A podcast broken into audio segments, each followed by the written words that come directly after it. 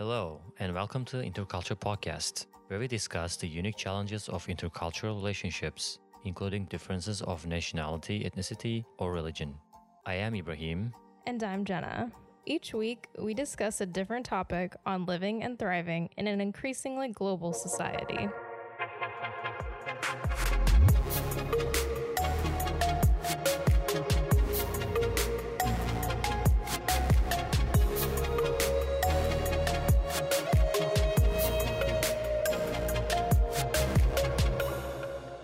Welcome to Interculture Podcast. How are you, Jenna? uh, you know, I'm not doing that great, but I talked to my therapist today, so that helped a lot. Yeah, that's what I need actually. Therapist these days. Anyway. Yeah, why not? We're going to talk about economics today. Well, right? how are you? You don't. Oh. Don't ask that, please. Oh, geez. Okay. Well, talking about economics is really going to cheer you up, I think. I mean, it's not going to do much, but at least I need something to get my mind off somewhere. So, yeah, that's true. Yeah. Aren't, aren't you feel like the money is draining up really fast these days? The money in the world? The money in your pocket. um, yeah. I really do. Yeah, it's been going on like this after the pandemic is not completely finished, but we're seeing the impact of government giving free money to everyone. So inflation mm. rates are high, all time high since 1940s, I guess, or 50s. But don't you think the inflation was kind of an effort to punish labor pushback in workers rather than an actual response to the pandemic? Well, I mean, I think people. It's not up to me to judge. I'm not. I'm not being judgmental, of course, but uh, regular jobs that we see, it's now like I think doesn't seem very attractive to people, you know. And since we also have this like gig economy for almost like ten years. Well, I think work hasn't become more or less attractive. It's just that people can not afford to live the, in the same way that we have been in the past. We can't afford to buy a home. I don't think you can just manipulate inflation rates like that. It shouldn't be that easy in here. Well, when you had no production, almost almost a year, not enough workforce in the economy, and then so millions of people were laid off from work, and then they were taking unemployment insurance money, and there has been like let's say like way too much money in the market has been released by government, but there is not enough manufacturing since two years.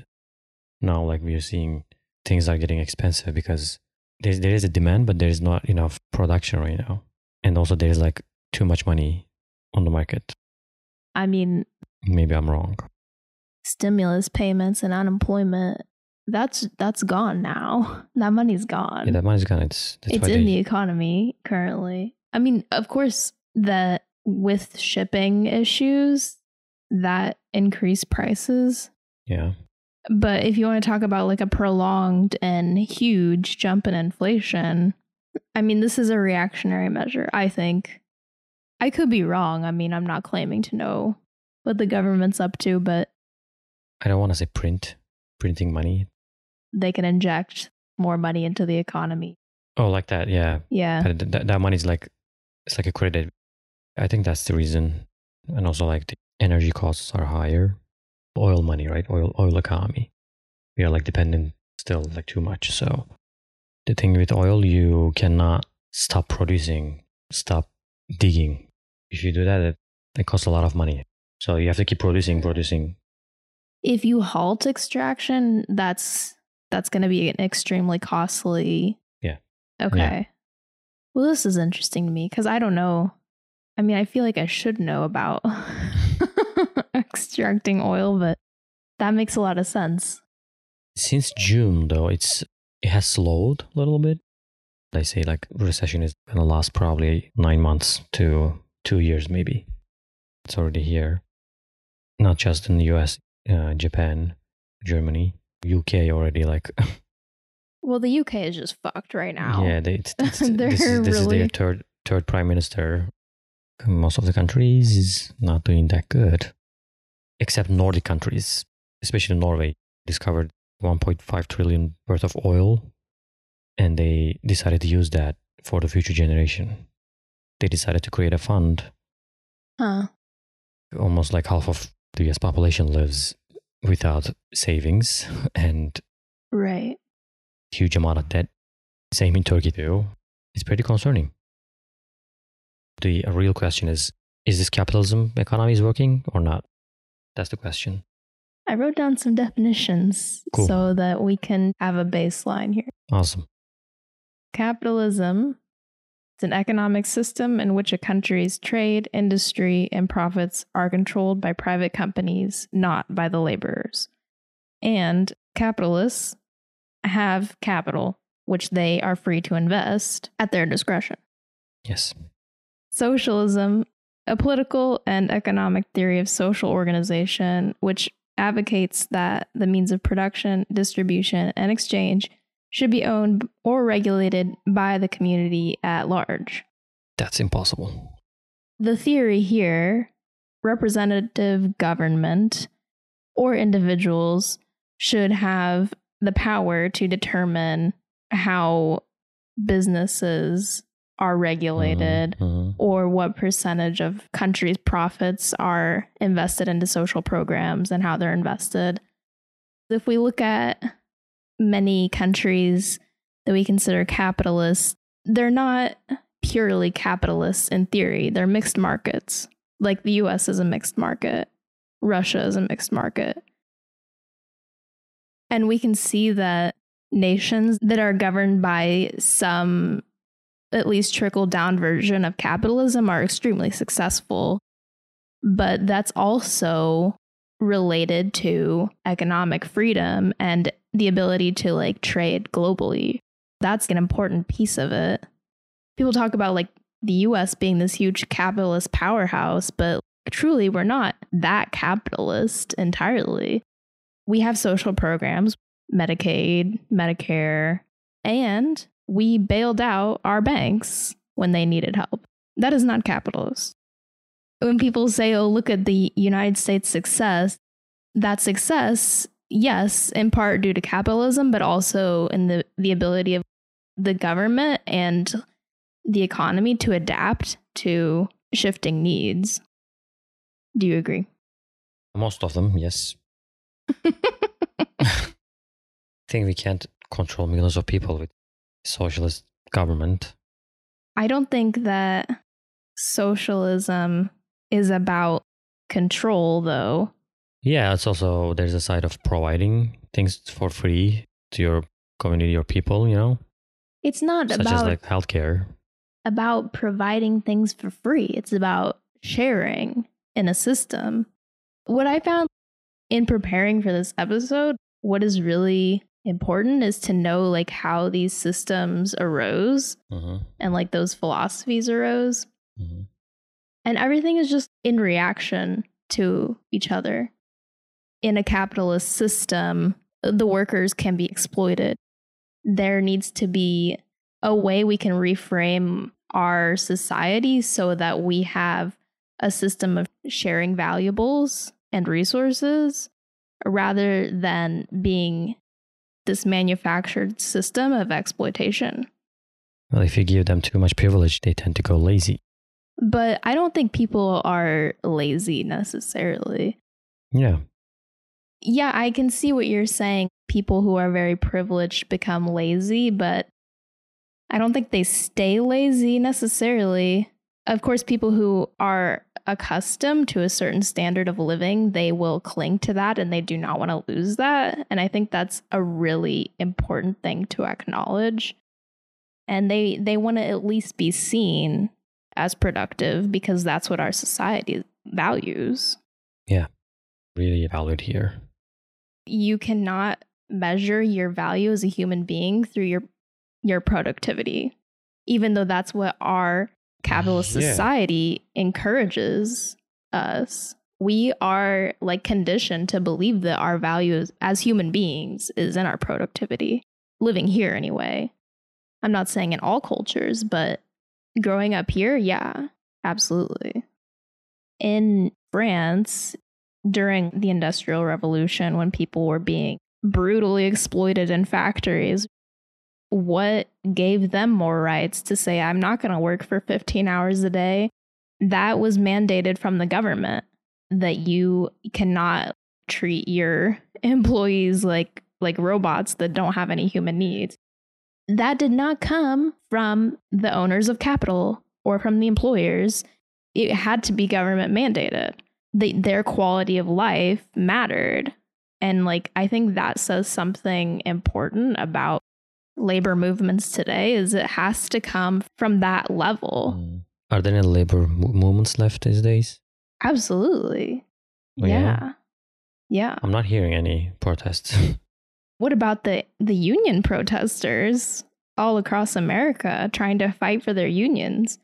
so is there a union in Texas? Of course there are unions in Texas. There are unions all over the place. It's just that we're fighting tooth and nail to like get them back and have them be a significant part of the labor marketplace again. Since the 80s, there's been this effort to, you know, union busting, get, getting rid of unions to protect capitalist safety measures to prevent falling profits. The desires of the laborers didn't go away. Yeah, that's the thing. It's not the same pace. Life is getting more expensive and harder day by day, but your conditions doesn't get much better. I mean, inflation is is, is good actually. It doesn't hurt if it's stable. Like uh, if it's like not more than three percent or four percent, it can help.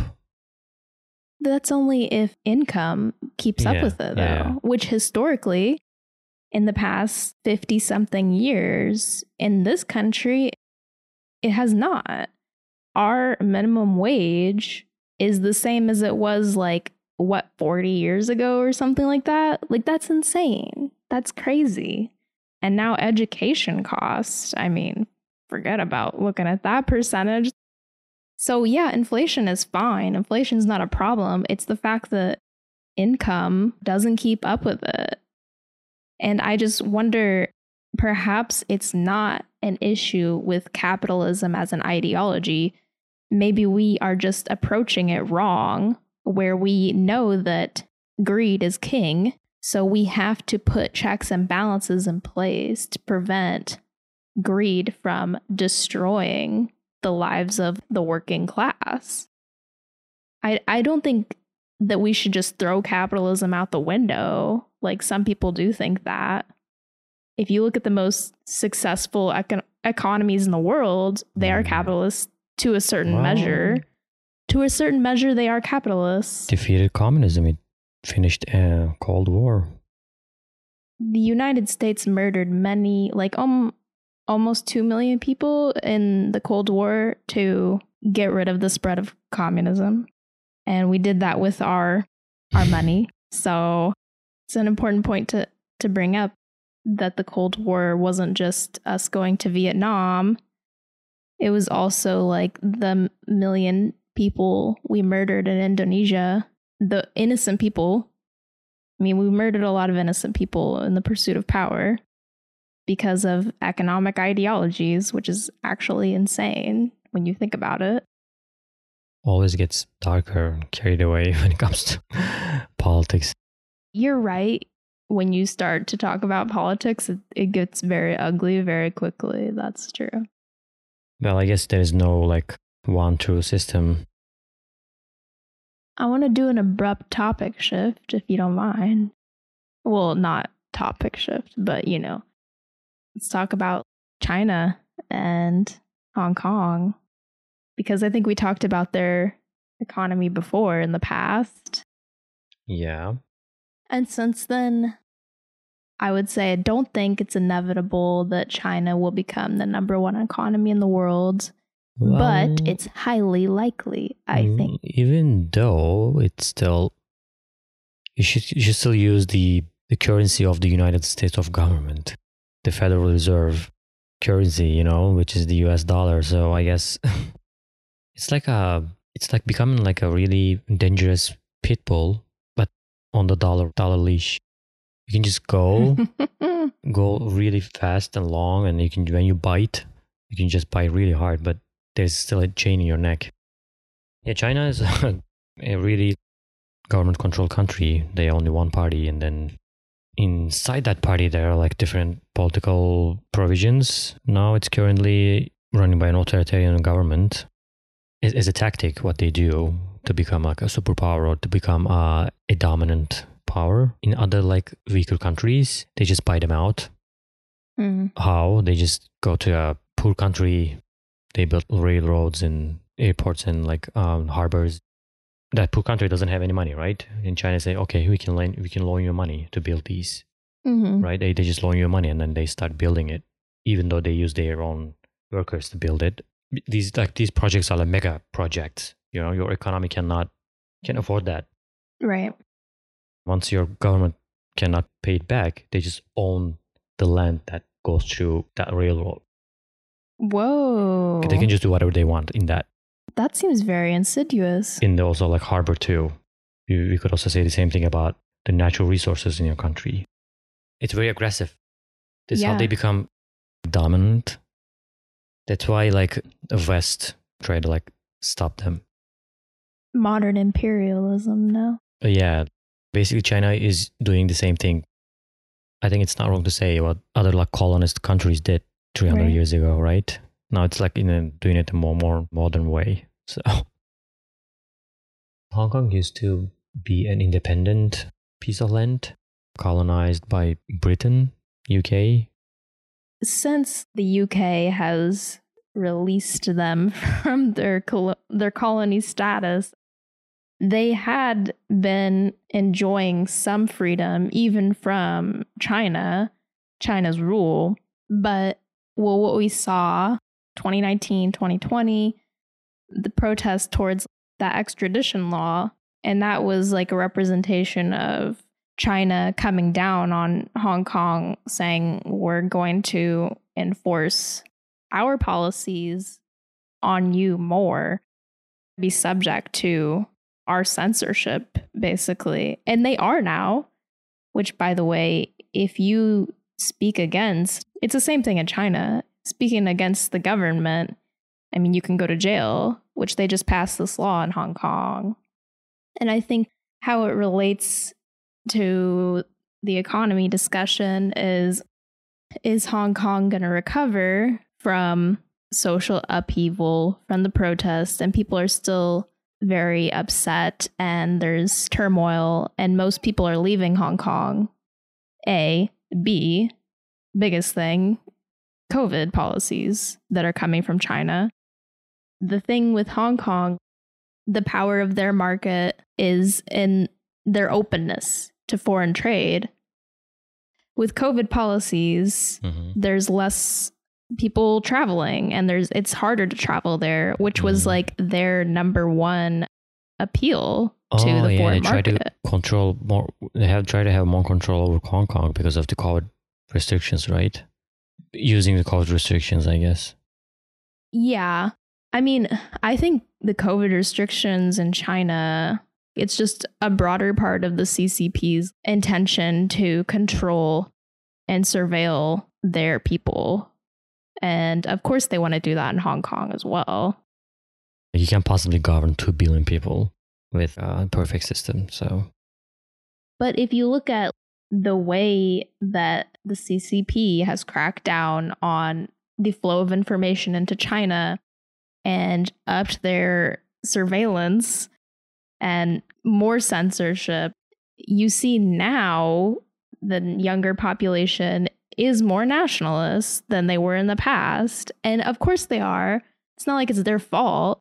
If you're just fed only propaganda, no access to like these differing opinions, the Chinese government has successfully cracked down on dissidents and has maintained a really high level of control over their people and I think they they will hang on to that by any means. in their economy, they also see the impact of there are like less young couples are getting married, afford to buy properties together, or to find a find a job that they can, just afford their life. That's the thing in every country, almost every country. Their housing market is so insane and like nobody can buy a home anymore. But buying a home is an even bigger priority in China. I mean, that's Oh, a yeah, huge status symbol. yeah, it's also like a It's a more cultural importance. Yeah, yeah, you're right. Yeah. So I guess the father of the family expected to buy the house. Yes. Uh, someone's not even going to look at you as like a potential husband or whatever if you don't have your own house.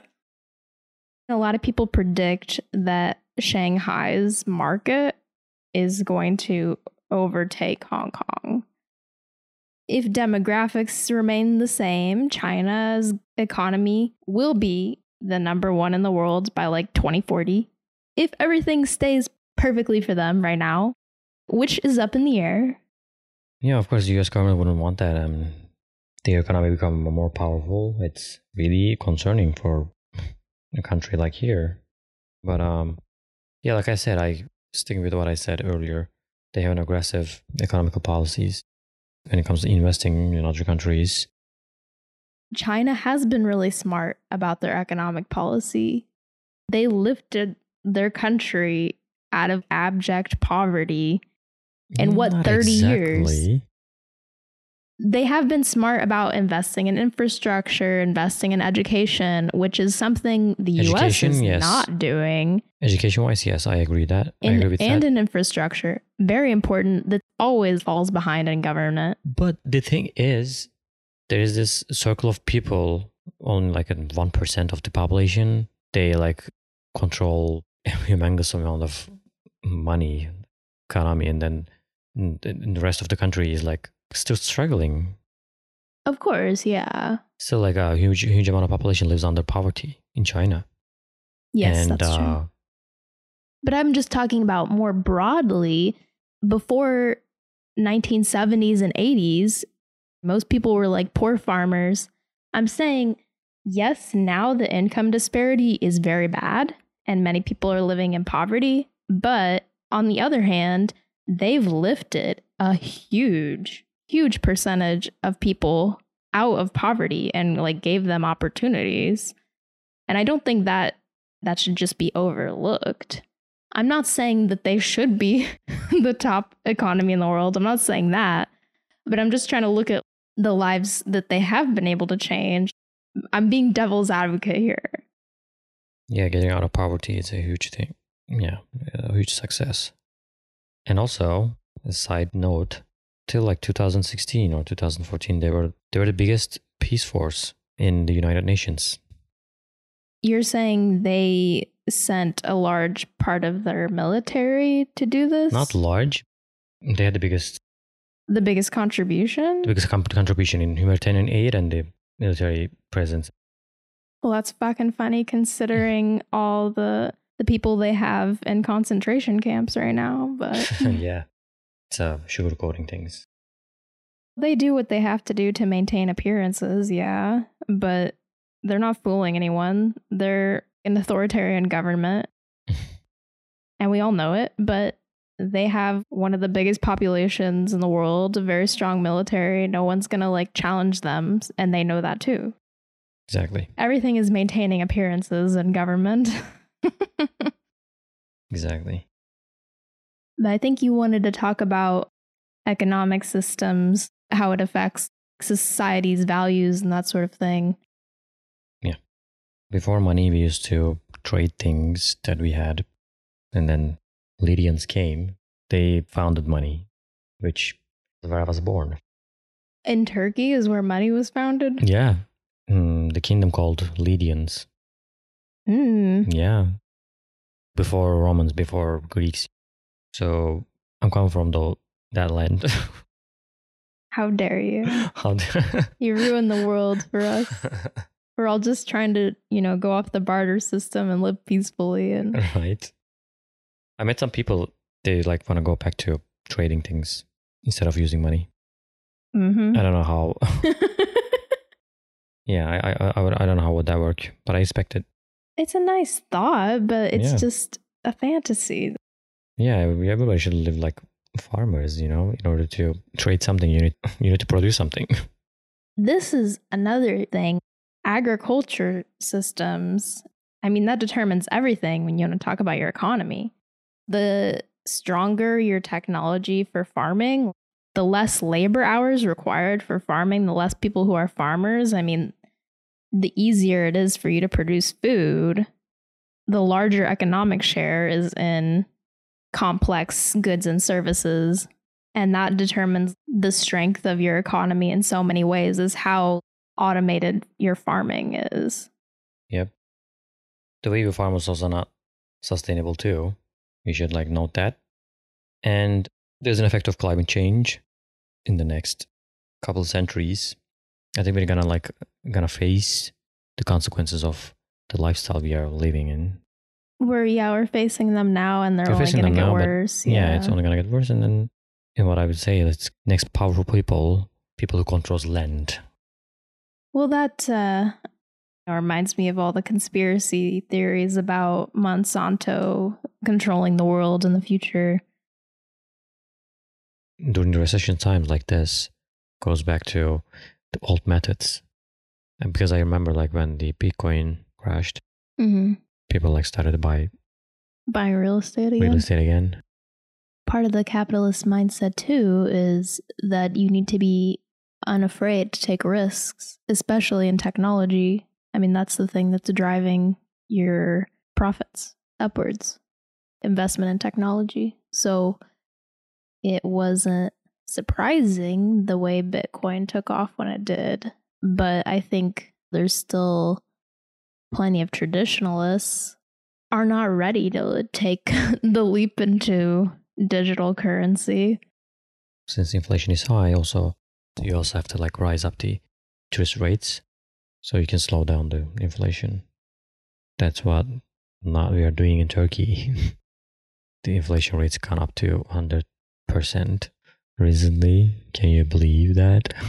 No. It is crazy. Look, like it's eight percent here, at least eighty percent in Turkey. Eighty percent, like I mean, what the fuck do you do? Like how do you how do you save? How do you provide for the future? You know, I mean, it's just you don't. You just spend and spend. You just depend on the the small amount of paycheck that you're like waiting from your boss, and then that you maybe have because I know unemployment among young people is a big deal in Turkey high. too. Like that's why they're flooding out other countries such as Germany, here, Yeah. Yeah. Canada, or like such a waste, full potential of country. Thing is, our mo- our money is losing its value, and and we should have like raised our interest rates in order to slow down the inflation. Hmm. It was that simple. We didn't because the, the current government was like afraid to. When you raise your inflation, sorry, like interest rate, your economy goes to a recession. hmm So government didn't want that because if that would be the case, Turkey's economy is already fragile, like really fragile, you know? Yeah. It would become more vulnerable.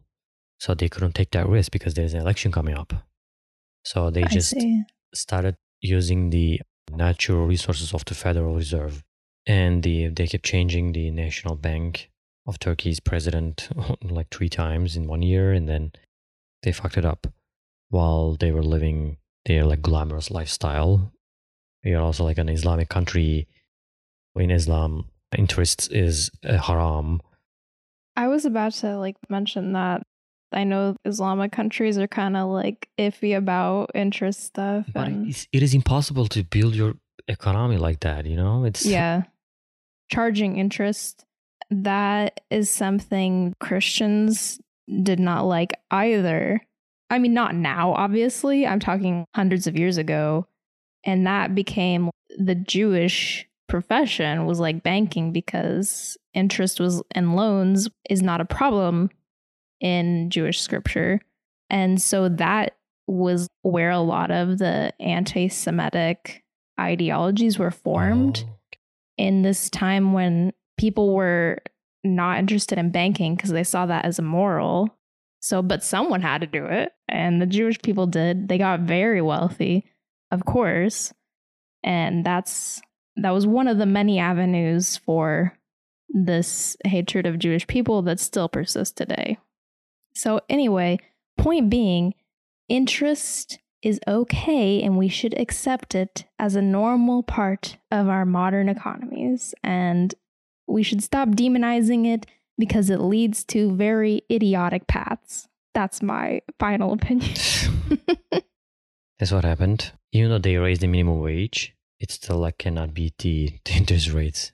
Uh, what about ideas about post capitalism and how knowledge exchange and information is going to be the thing that sets us free from like the burden of exploitative capitalism? The more things you want to own that has more value, the more you need to work, the more you need to. In theory, but not in practice. The CEOs, people who own a lot of stock, people who own a lot of capital, those guys barely lift a finger every day, but they make millions of dollars. If we could all like believe the value of labor, but it's not true in reality. In reality, the hard, the people who work the hardest are the people who make the least. I guess you just forget how time is valuable to us, how fragile bodies are. Mhm. Sorry, I, I, kind- I kind of got carried away what you said. You just got me thinking of this. No, I I like that you made that point actually because yeah, you're what you're doing is all at the the deficit of your health. Whether you're sitting at a desk staring at a screen, which is might be fucking up our eyesight, we don't know yet. But sitting at a desk all day is really bad for you. Or if you're working in a factory, like doing the same motions over and over again, like that is destroying your body too and people who are in high stress positions, you know, chronic stress really destroys your health. If only we could consider the value of our health, but we cannot because we are like chains in the system. We have to think about that as individuals, what we're sacrificing in terms of health. Yeah, it's just easy to talk, but it's impossible to do. Sounds like taking care of a household. If you're like, if there's people who need your care, you know, Yeah. needs to go to school, you know, just Or your elderly family members. your other family members. So yeah, that is a question. One thing, it can give a birth to fascism. How you run your economics. your economic system is like dictating your politics, your culture. It does like have so much more influence than like I think most people more than most people think about on a day-to-day basis is how much our economic system is impacting us. And it could lead to fascism. I mean, well everything comes it funnels back into power, right? I mean, that's why we fought the Cold War. It wasn't because we think that capitalism is our new religion that we're going to worship. It's about dominance, economic dominance, and in turn, power in the world on the global market. If I would have given an advice to a next generation or my future child, would be be a better like a financial reader of their life. Mm-hmm. I would try to teach them invest because after they leave the household, that's what they're going to deal for the rest of their life. It's all about their finances, right? Well, you could talk about your goals. If you have a goal of having fast car, you should think about what that is going to require from you, work wise, education wise. Mm-hmm. But I think I would tell the next generation to just follow their interests and protect their own health and try to educate yourself in finance, yes. Mhm. But I would I would more encourage them to like follow their own interests because I think that individualism is important. That's kind of the key that's missing, people would say, from like a lot of discussion about economic systems is the individual individuals with our own Mhm. pursuits, goals and interests that that are more important than being a cog in this this economic system. Mhm. If you care about the role of economics. Get involved in your labor union or be part of the conversation. Well, let us know if you feel like I feel. And support the podcast economy by rating five stars and subscribe. and um, I just want to say thank you for listening to me talk about stuff that I have no business being an authority on. So, thank you for listening to us. This was Interculture Podcast. See you next week. See you mm, anytime soon.